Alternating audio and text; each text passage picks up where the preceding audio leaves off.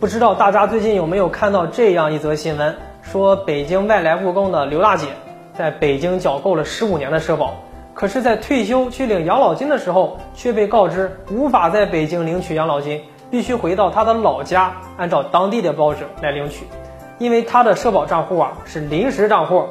那么按照规定，刘女士因为不是北京人，又超过四十周岁才在北京交的社保。所以呢，养老金只能回到他的老家，按照他当地的标准来领取，并不能在北京领取。看完这个呢，估计很多人都懵了，说什么社保还有临时账户？有的人社保账户上会多出“临时账户”这四个字，那么他们都会很纳闷，为什么跟别人不一样呢？其实啊，只有一类人会有社保临时账户，必须同时具备以下两大条件：第一个，新参保地非户籍地；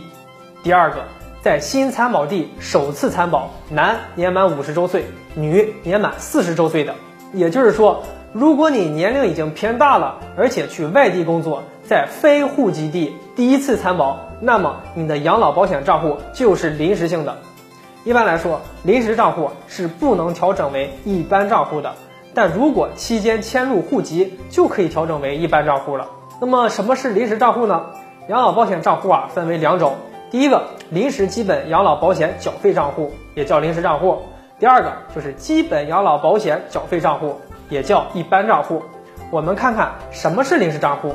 根据《城镇企业职工基本养老保险关系转移接续暂行办法》第五条，男性年满五十周岁，女性年满四十周岁的参保人员，在非户籍所在地就业参保时建立的临时基本养老保险缴费账户。记录单位和个人全部缴费。我们都知道，流动到非户籍所在地，首次登记参保，只要到达女年满四十周岁，男年满五十周岁，那么我们简称四零五零这些的参保人员建立的账户都为临时账户。我们再来看一看什么叫一般账户，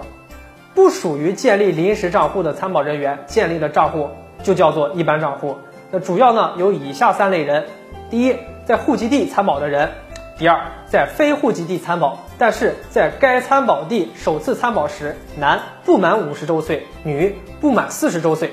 第三，通过组织、人事、劳动部门调入的人员。其实临时账户啊是可以调整为一般账户的。一般来说啊，四零五零参保人员建立临时账户以后啊，即使通过往前补缴或往后延缴，使得在新参保地的累计缴费年限超过十年。也仍然属于临时账户，不能调整为一般账户。但有一种情况例外，参保人员在建立临时账户期间迁入户籍的，那从迁入的次月起，就可以将其的临时账户调整为一般账户了。好了，本期的内容就和大家聊到这里，我们下期再见。